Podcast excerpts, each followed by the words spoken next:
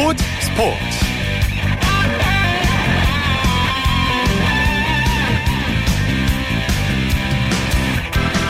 여러분 안녕하십니까 토요일 스포츠 스포츠의 아나운서 이재성입니다 오승원 아나운서의 개인적인 사정으로 오늘은 제가 대신 진행하게 됐습니다 메르스 확산으로 인해서 전국에 비상이 걸렸죠. 메르스 여파로 호국 영령의 넋을 기리는 현충일마저 침울했는데요.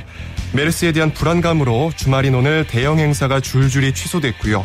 시민들도 바깥 출입을 자제하면서 도심은 썰렁하기까지 했습니다. 특히 많은 사람들이 모이는 스포츠 경기는 메르스의 영향을 안 받을 수가 없겠죠. 문화체육관광부가 어제 주최 측에서 종합적으로 판단해서 결정하라고 지시했는데요. 많은 사람들이 모이는 프로 스포츠 경기에서는 전광판 등을 통해서 예방 수칙을 적극적으로 홍보하고 또 경기장의 청결을 강화하는 등 예방 체계를 세우려 했습니다. 그럼에도 불구하고 스포츠 팬들의 발걸음은 줄어들고 있는데요. 잠실구장의 경우 메르스 공포로 인해서 올 시즌 가장 적은 관중이 찾았다고 합니다. 아, 메르스 사태가 하루빨리 해결됐으면 합니다. 토요일에 함께하는 스포츠 스포츠 먼저 국내외 축구 소식을 살펴보겠습니다. 베스트 11의 손병아 기자와 함께합니다. 손 기자 안녕하세요. 네 안녕하세요. 네 먼저 K리그 클래식 경기 결과, 결과부터 알아보죠. 오늘 열린 경기들 중에서는 전주에서 열린 전북과 서울전이 큰 관심을 끌었습니다.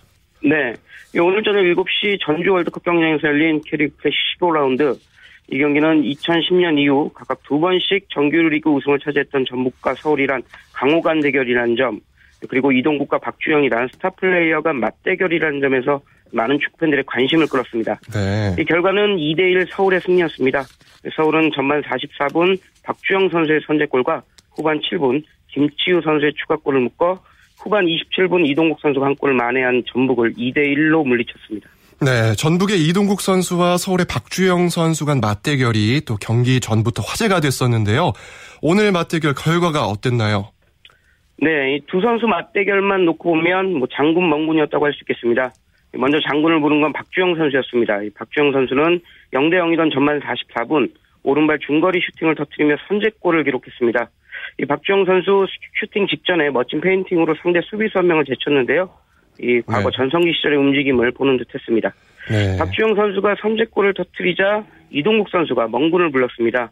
이동국 선수는 후반 27분 서울 진영 페널티 박스 정면에서 멋진 오른발 슈팅을 터뜨리며 만회골을 터뜨렸습니다. 이렇게 9년 만에 K리그 무대에서 만난 두 선수의 맞대결은 나란히 한 골씩을 넣은 무승부로 끝났습니다. 네. 또 전북과 서울전 외에도 다른 두 경기의 결과를 알려주세요. 네. 먼저 인천 축구 전용구장에서 열린 경기는 이 전남이 인천을 2대 1로 물리쳤습니다. 전남은 전남, 전반 8분 이종호 선수의 선제골, 그리고 후반 29분 오르시사 선수의 추가골에 힘입어서 한 골을 만회한 인천을 2대 1로 격파했습니다. 대전에서 열린 경기에서는 홈팀 대전과 원정팀 부산이 0대 0으로 비겼습니다. 이 두 팀 선수들 골을 넣기 최선을 다했지만 한 골을 터뜨리지 못하고 득점 없는 무승부로 경기를 마감했습니다. 네. 어, 내일도 K리그 클래식 경기 열리죠? 네. 내일도 K리그 클래식 3경기가 열립니다. 먼저 내일 오후 4시에는 울산 문수 경기장에서 울산과 제주 경기 열리고요. 오후 5시에는 탄천 종합운동장에서 성남과 포항이 격돌합니다. 마지막으로 오후 6시에는 수원 월드컵 경기장에서 수원과 광주가 경기하는데요. 이 내일 열리는 경기들 중에서는 수원 경기가 좀 관심을 끕니다. 오늘 선두 전북이 패하면서 승점을 추가하지 못했기 때문에 내일 수원이 이긴다면 승점 차이를 좁혀서 향후 1위 싸움에 불을 지필 수 있을 전망입니다. 네. 이번에는 유럽 축구 얘기로 넘어가겠습니다. 내일 새벽이죠. 드디어 유럽 축구연맹 챔피언스 리그 결승전이 열리는군요. 네.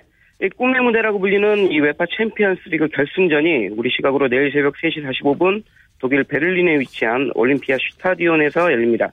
이 결승전에는 스페인 프리메라 리가의 바르셀로나와 이탈리아 세리에의 유벤투스가 올라 결승전을 준비하고 있습니다. 이 바르셀로나는 준결승전에서 독일 분데스리가의 바이에른 뮌헨을 격파하고 올랐고요. 유벤투스는 스페인 소속이죠. 레알 마드리드를 격침하고 꿈의 무대 결승전에 섰습니다. 이번 시즌은 모두 European 리그가 이제 정리가 됐는데요. 마지막에 열리는 이 결승전에서 과연 어떤 팀이 웃을지 축구 팬들의 관심이 집중되고 있습니다. 네, 저도 무척 궁금한데요.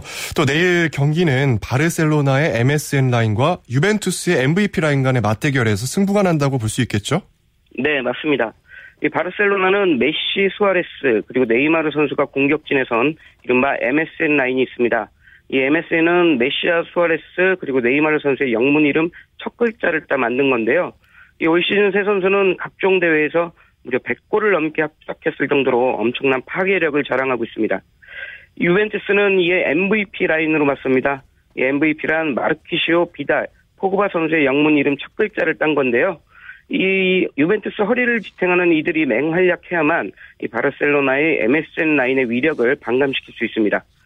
바르셀로나의 막강 공격진인 MSN, 유벤투스 척추 구실을 하고 있는 MVP, 내일 경기는 이 두 그룹 두 그룹 간 경기력에 따라 승패가 결정될 것으로 보입니다. 네. 어, 객관적인 전력이나 또 도박사들의 예측은 모두 바르셀로나의 우세를 가리키고 있는데 유벤투스가 이변을 만들기 위해서는 어떤 것들이 필요할까요?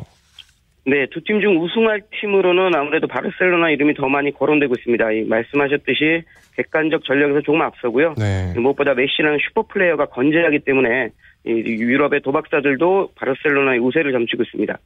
이런 상황에서 유벤투스가 판을 뒤집으려면 누구보다 이 피를로의 활약이 필요합니다. 음. 피를로 선수는 패스 마스터로 유명한데요.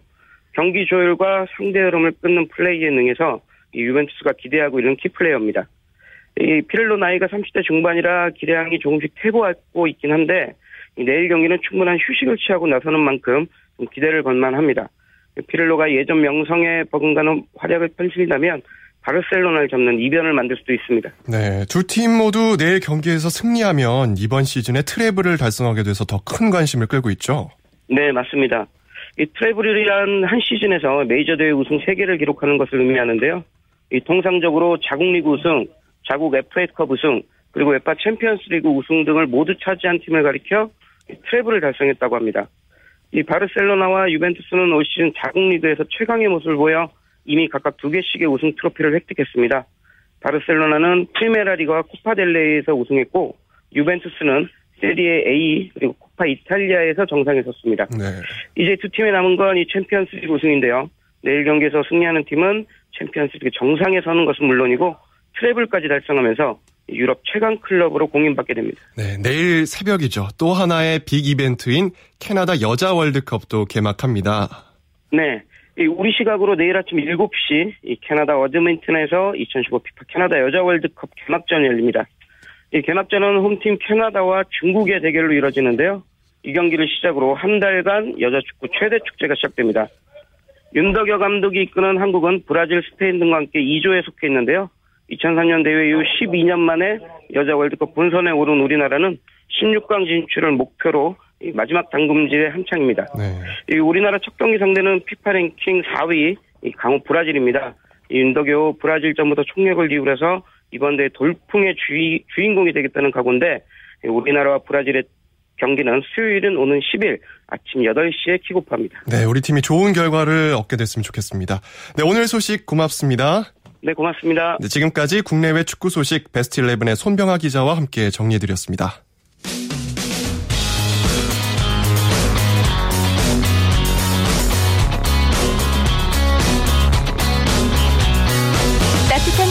있습니다. 냉철한 분석이 있습니다. 스포츠 스포츠 이어서 프로야구 열기부터 느껴봅니다. 이데일리 박은별 기자와 함께합니다. 안녕하세요. 네, 안녕하세요. 한화가 한화가 KT의 재역전승을 거두면서 2연승으로 위닝 시리즈를 확보했네요.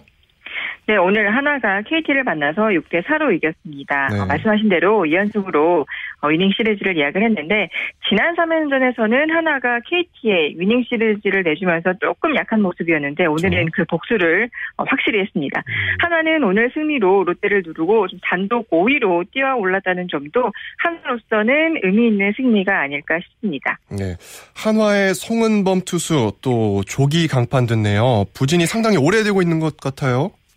네, 오늘도 2이닝을 채 소화하지 못했는데요. 1.2이닝 동안 51개의 공을 던지면서 6피안타 1볼넷 3실점을 기록을 했습니다. 올해 선발 등판을 7번 했는데 그중에서 5회를 넘긴 게딱두 번이에요. 그리고 또 최근 4경기에서는 모두 5회를 넘기지도 못했고요.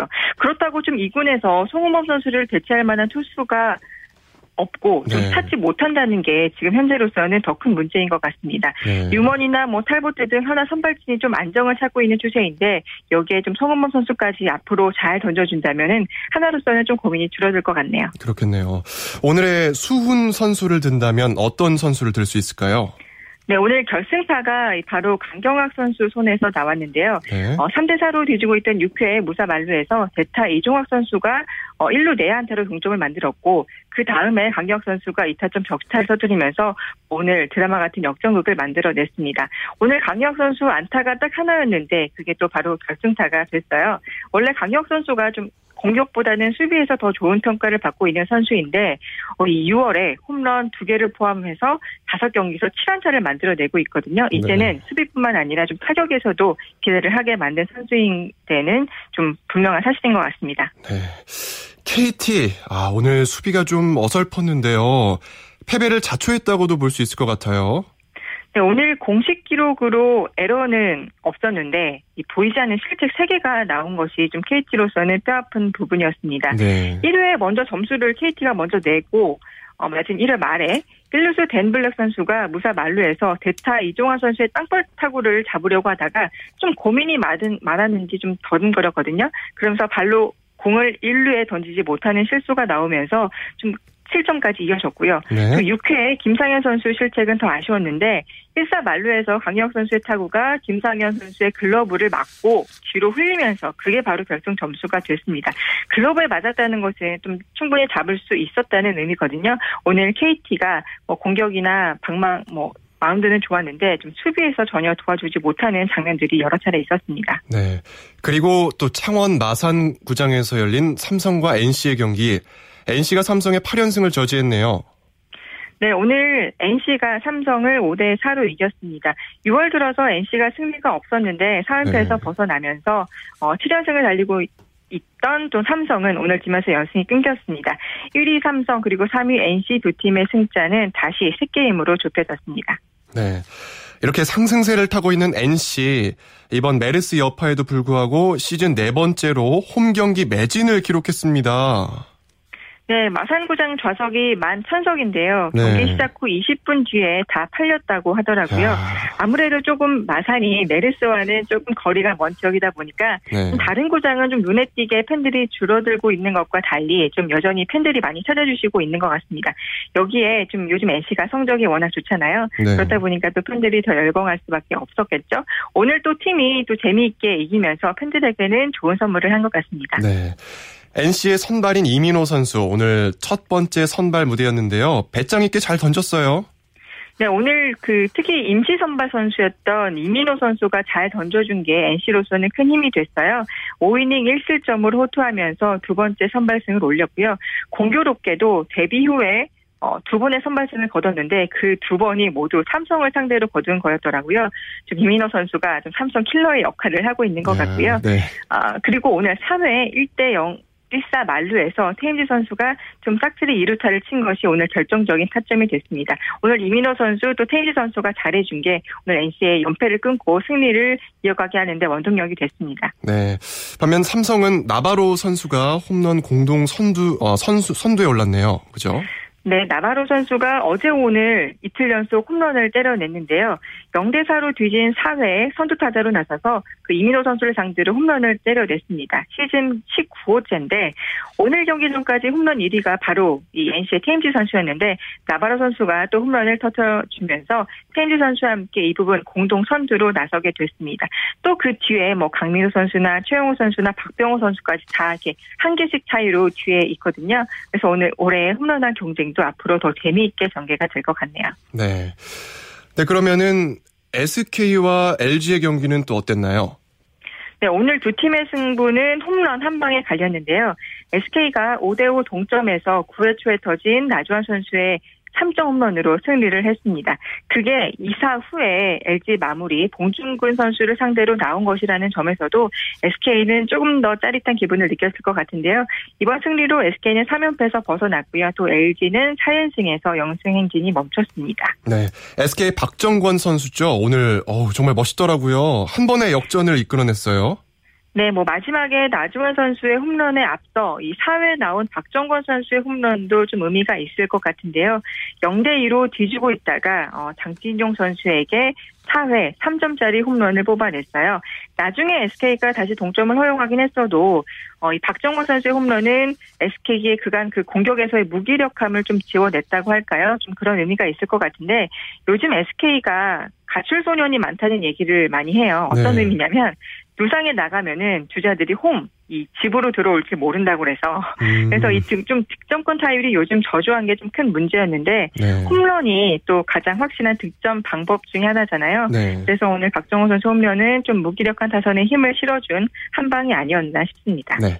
부산 사직구장에서 열린 롯데와 기아의 경기에서는 기아가 승률 5할에 복귀했네요. 네, 오늘 기아가 명품 투수전을 펼치면서 2대 1로 롯데를 이겼는데요. 1대 1 동점에서 6회에 터진 김주찬 선수의 솔로 홈런이 오늘 결정타가 됐고요.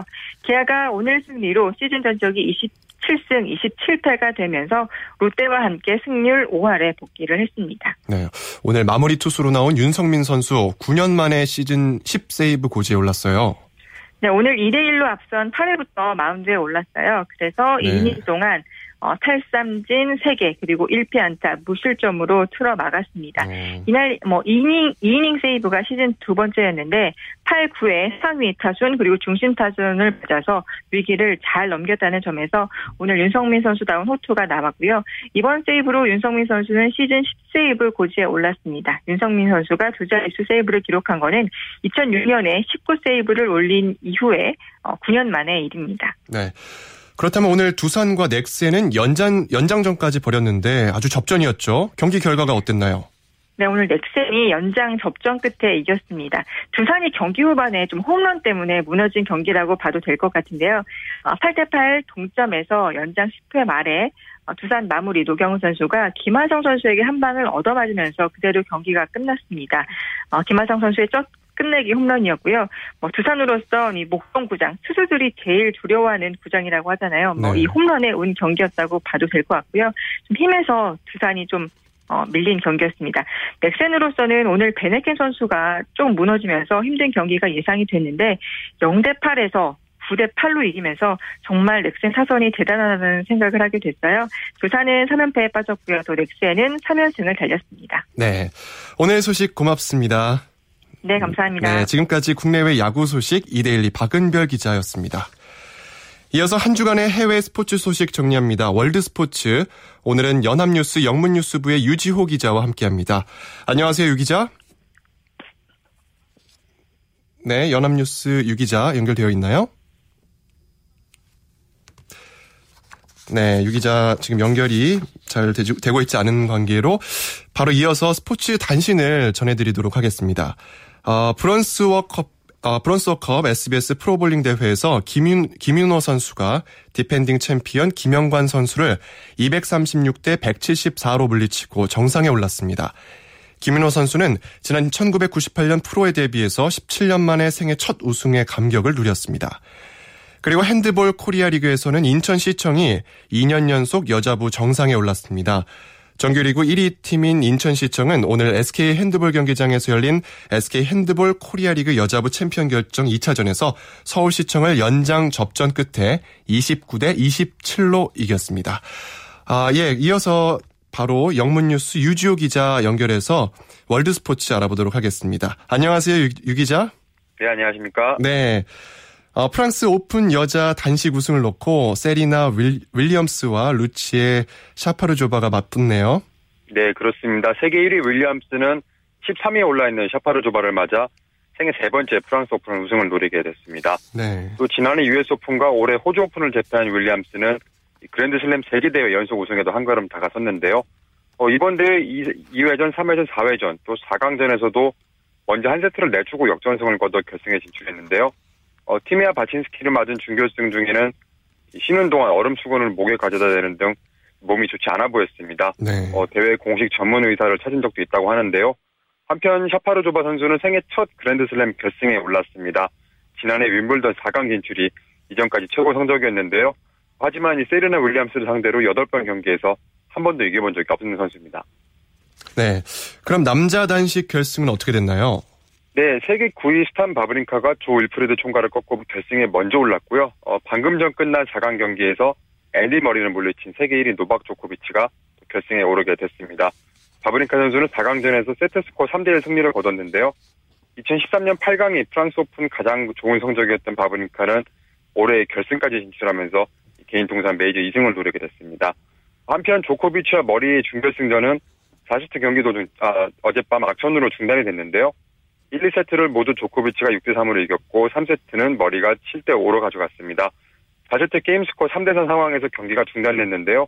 어, 머리 선수가 4세트를 7대 5로 따냈지만 조코비치가 5세트에서 6대 1로 가볍게 이기면서 승부를 결정지었습니다. 조코비치는 이로써 커리어 그랜드슬램 달성에 1승만 남겨놨고요. 또 최근 28년생 행진을 이어갔는데요. 네. 어, 조코비치와 바브린카의 상대 전적은 조코비치가 17승, 17승 3패로 크게 앞서있습니다. 네. 또 중국의 스프린터죠. 수빙티엔이 아시아 선수 처음으로 남자 100m에서 10초 벽을 깼다는 소식도 있네요. 네, 수빙티엔은 미국 오리건주에서 열린 어, 국제육상경기연맹 다이아몬드 리그 남자 100m 결승에서 9초 99를 기록했습니다. 9초 88을 기록한 타이슨 게이와 9초 90으로 결승선을 통과한 마이클 로저스에 이어 3위를 차지했는데요. 하지만 우승자 못지않은 큰 축하를 받았습니다. 네. 어, 100m 아시아 기록은 카타르의 페미 오그노데가 지난해 인천 아시안 게임에서 세웠던 9초 93이고요. 또 2007년 역시 카타르의 새뮤얼 프란시스가 9초 99로 처음 10초 벽을 넘은, 넘어선 바 있는데요. 하지만 이 두 선수 모두 나이지리아에서 태어나서 카타르로 귀화한 선수들입니다. 어, 수빙텐이 아시아 국가에서 태어나고 자란 순수 아시아 선수로 처음으로 10초 벽을 깨게 됐는데요.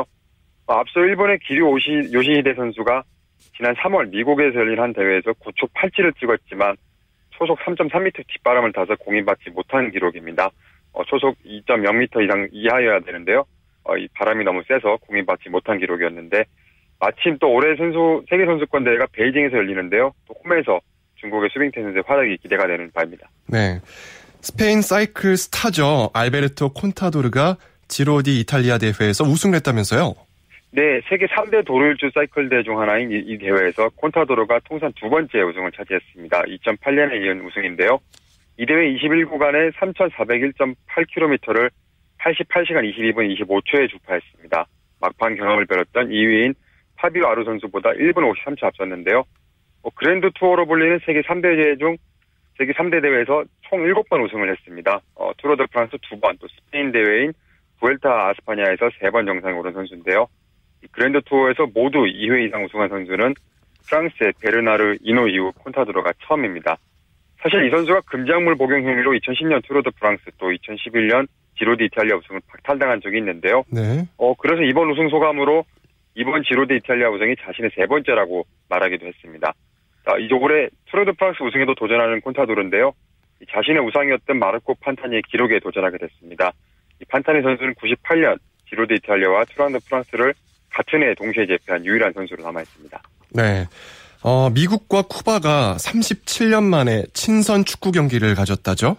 네, 미국과 쿠바가 국교 정상화 노력을 기울이고 있는 가운데 양국이 이제 축구 경기로 화해 분위기를 조성하고 있는데요.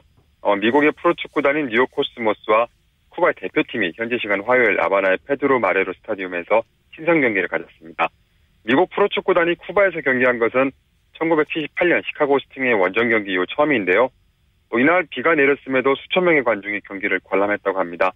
다만 뉴욕의 전설적인 스타이자 왕년의 축구 황제 펠레의 시축은 날씨 때문에 진행되지 않았다고 합니다. 어, 경기는 뉴욕이 4대 1로 승리했는데요. 이 결과에 상관없이 양국 관료들은 미국과 쿠바가 54년 동안 이어온 냉전을 청산하는 길에 아주 중요한 행사를 치렀다고 평가하고 있습니다. 네. 네, 오늘 소식 고맙습니다. 네, 감사합니다. 네, 지금까지 월드스포츠 연합뉴스 영문뉴스부의 유지호 기자였습니다. KBS 1라디오 이어서 매주 토요일 마련하는 정수진의 스포츠 현장 시간입니다. 실업 핸드볼 최정상을 가리는 핸드볼 코리아 리그가 아, 지난 4월 4일 개막해서 폐막을 하루 앞두고 있는데요. 여자부에서는 인천시청이 핸드볼 코리아 리그 통산 네 번째 정상에 올랐고요. 오늘은 2015 SK 핸드볼 코리아 리그 남자부 챔피언 결정전 2차전 현장으로 함께 가보시죠. 네, 제가 지금 나와 있는 곳은 SK 올림픽 핸드볼 경기장인데요. 여기서 2015 SK 핸드볼 코리아 리그의 챔피언 결정전이 펼쳐지고 있습니다. 이미 여자부는 인천시청과 서울시청의 경기에서 인천시청이 먼저 2승을 따내면서 우승을 차지했고요. 지금은 남자부 챔피언 결정전 두산과 신협상무의 2차전이 열리고 있습니다. 정규리그 1위의 두산과 16년 만에 우승을 노리는 신협상무와의 1차전은 두산이 가져갔는데요. 2차전은 어떻게 될지 지금부터 함께 해보시죠. 현재 7점을 앞서고 있는 두산팀의 공격입니다. 공격.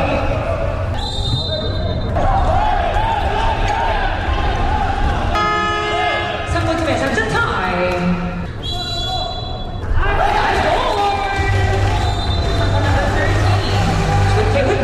어느 팀 응원 오신 거죠? 상무 응원을 잘해야 선수들이 힘이 나서 더 잘하죠. 네. 그래서 왔죠. 힘을 주기 위해서 투지가 좋아 투지가 그리고 빠른 속공. 아 성공적으로 끝난가 전반전은 네. 아 역전할 겁니다. 네. 아주 힘을 다해서 후반전 이길 수 있도록 열심히 응원하겠습니다. 제가 볼 때는 두 점을 이길 것 같아요.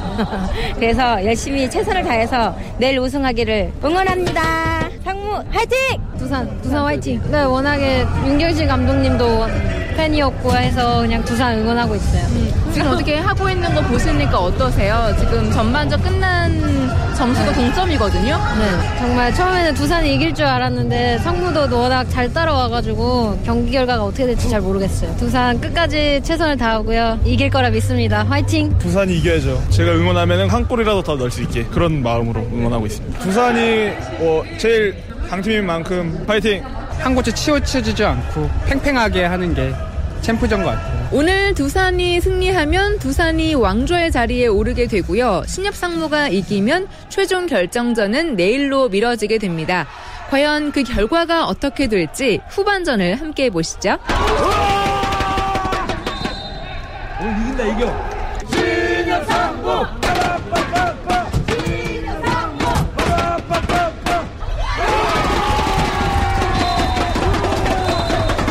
석공 좋아.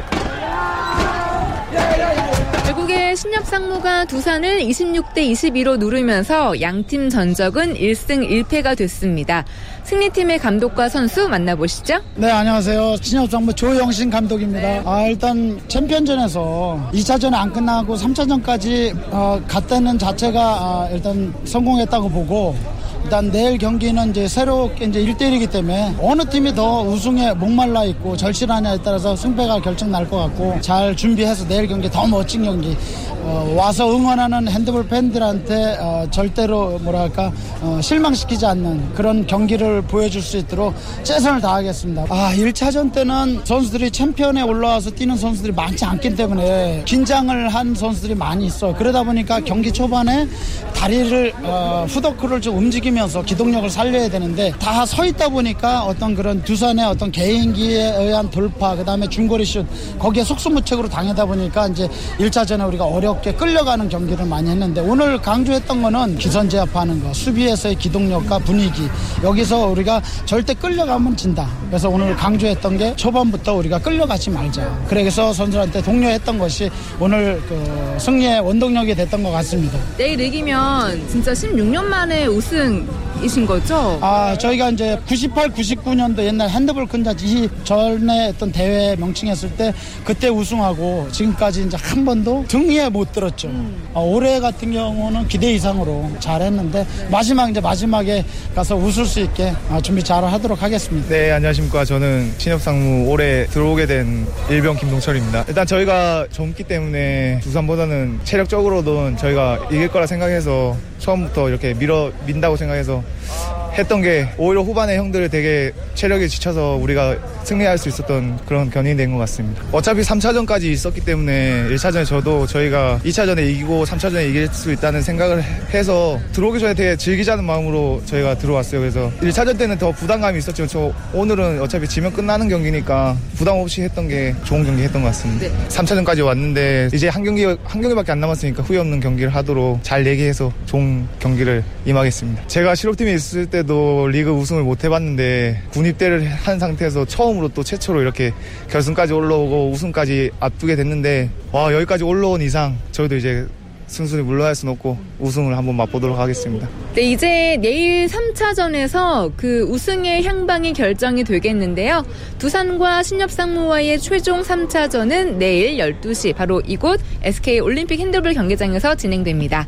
지금까지 2015 SK 핸드볼 코리아 리그 남자부 챔피언 결정전 두산과 신협상무와의 경기 전해드렸고요. 지금까지 정수진이었습니다.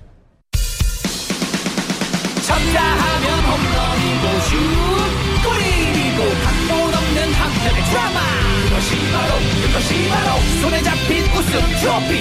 걸린 그 바로 그것이 바로 그것이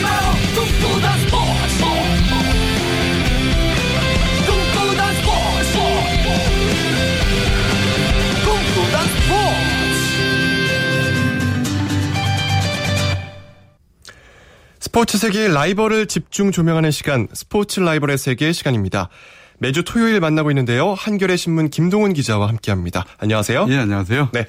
자, 오늘 소개해 주실 라이벌 누군가요? 예. 우리나라 농구 역사상 최고의 라이벌로 꼽힐 수 있는 두 선수인데요. 이 서장훈과 현주엽 선수를 소개해 드리겠습니다. 아, 요즘 많이 나오고 있죠. TV에서도. 예능으로 또 무대를 옮겨 가지고 활발한 네. 활동을 하고 있는데요. 은퇴를 했지만 편의상 선수라는 호칭을 좀 쓰겠습니다. 네. 이 현주엽 선수는 역대 우리나라 선수 중에서 NBA에 가장 근접한 선수로 평가되고 있고요. 음. 서장훈 선수는 뭐 명실상부한 국내 프로농구 통산 최다 득점 선수죠. 네. 이두 선수는 중학교 때부터 농구 인생의 동반자이자 또 미묘한 라이벌 관계를 형성하면서 어, 은퇴 후 요즘엔 또 이 아까도 말씀드렸지만 라이벌 무대를 또 예능 쪽으로 옮겨서 활발한 활동을 그러니까요. 하고 있습니다. 아니 그러면은 이 두 선수에 대해서 조금 더 자세히 알아볼게요. 예. 서장훈, 현주협 예. 두 선수 중에 누가 더 선배죠? 예, 서장훈 선수가 1년 선배입니다. 네. 예, 서장훈 선수가 74년 6월 3일생이고요. 현주협 선수는 75년 7월 27일생인데요. 이 서장훈 선수 는 뭐 태어날 때부터 4.2kg의 초우량이었다고 그러고요. 네. 아버지도 키가 188이나 된다 그래요. 근데 현주엽 선수 아버지 쪽도 아주 기골이 장대한 제가 우연히 현주엽 선수 큰아버 작은 아버님 한 번 뵀었는데 네. 엄청 크시더라고요. 가족이 다 크네요. 예, 그 어. 옛날로 얘기하면 뭐 무관 집안이었던 것 같아요. 그 현주엽 선수의 어머니 홍성화 씨는 또 60년대 국가대표 농구 선수였습니다. 아, 예. 두 선수 다 고향이 서울이고요. 또 휘문중 휘문고 1년 선후배 사이인데 대학 때는 또 연고대로 나뉘어서 치열한 라이벌전을 펼쳤고요. 프로에 갈 땐 또 둘이 입단 동기로 SK에 입단을 했지만 곧 헤어진 뒤에 항상 적으로 만났습니다. 네.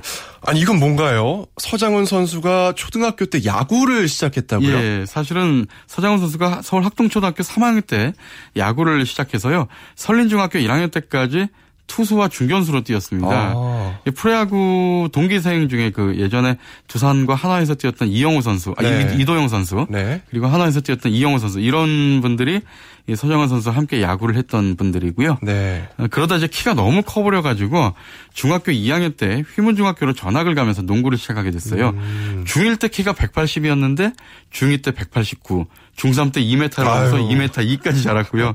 맨발로 쟀을 때 2m 7이거든요. 네. 그러니까 하승진 선수가 등장하기 전까지 국내 최장신 농구 선수였습니다. 야, 어마어마하네요. 네. 네. 아니 현주엽 선수도 비교적 늦게 농구를 시작했다고요? 예, 그렇습니다.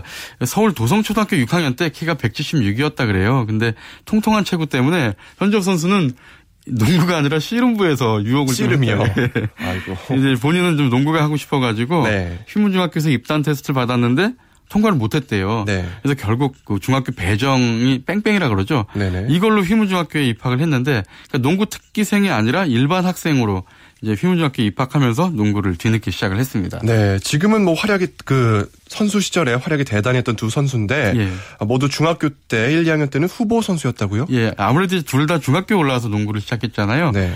그러다 보니까 처음에는 벤치 워머였는데 어, 당시 휘문중학교 빅맨들을 보면 3학년에 박준영, 2학년에 윤재한 선수가 있었고요. 음. 2학년 서장훈과 1학년 현주업은 좀 후보였는데 재활을 핑계로 두 선수가 수영장에 같이 다니는 게 낙이었대요. 그러니까 어. 이때부터 상당히 친했던 모양이에요. 네. 그 뒤에 이제 서장훈 선수가 키가 훌쩍 크면서 주전이 됐고요. 현주엽 선수도 2학년 중학교 2학년 때부터는 어, 주전으로 뛰었다고 합니다. 네, 그럼 뭐 휘문 고등학교 시절에는 무적이었겠네요. 네, 그렇습니다. 이 당시 고교농구는 서장훈 현주엽의 휘문고, 전희철 우지원의 경복고, 김병철 이세범의 용산고 이렇게 3등분을 하고 있었는데 재밌는 건 휘문고는 센터, 경복고는 포워드, 용산고는 가드였어요. 어, 예. 그런데 이제 이 서장훈 선수의 1년 선배가 전희철, 우지원, 김병철이거든요. 그러니까 이런 선수들이 졸업한 뒤에는 뭐 남아있는 서장훈, 현주엽의 휘문고가 뭐 휘문고 천하였죠. 어. 그 두 선수 대학 두 선수가 이제 대학에 진학하면서 예. 치열하게 라이벌 대결을 펼쳤죠. 그렇죠. 네. 그러니까 서장훈 선수가 먼저 연세대학교에 진학을 했고요. 1년 뒤에 현접 선수가 아무래도 고려대가 좀 전력이 약하니까 네. 고려대를 택했어요. 그러면서 이 두 선수가 두 학교의 에이스로 당대 최고의 라이벌 대결을 펼쳤죠. 네. 그러니까 서장훈 선수는 이미 1학년 때 93년에 대학 팀으로는 최초로 농구 대잔치 우승을 연수대학교에 차지하는데 1학년으로서 맹활약을 하면서 MVP까지 차지를 했습니다. 네. 아니 그러면 두 선수의 첫 번째 격돌 그 예. 그때는 어땠나요? 그러니까 이듬해인 1994년에 현조 네. 선수가 고려대학교에 진학을 하면서 처음 맞대결을 하죠. 그러니까 서장훈이 2학년, 현접이 1학년 때인데 94년 MBC배 대학연맹전이었는데요.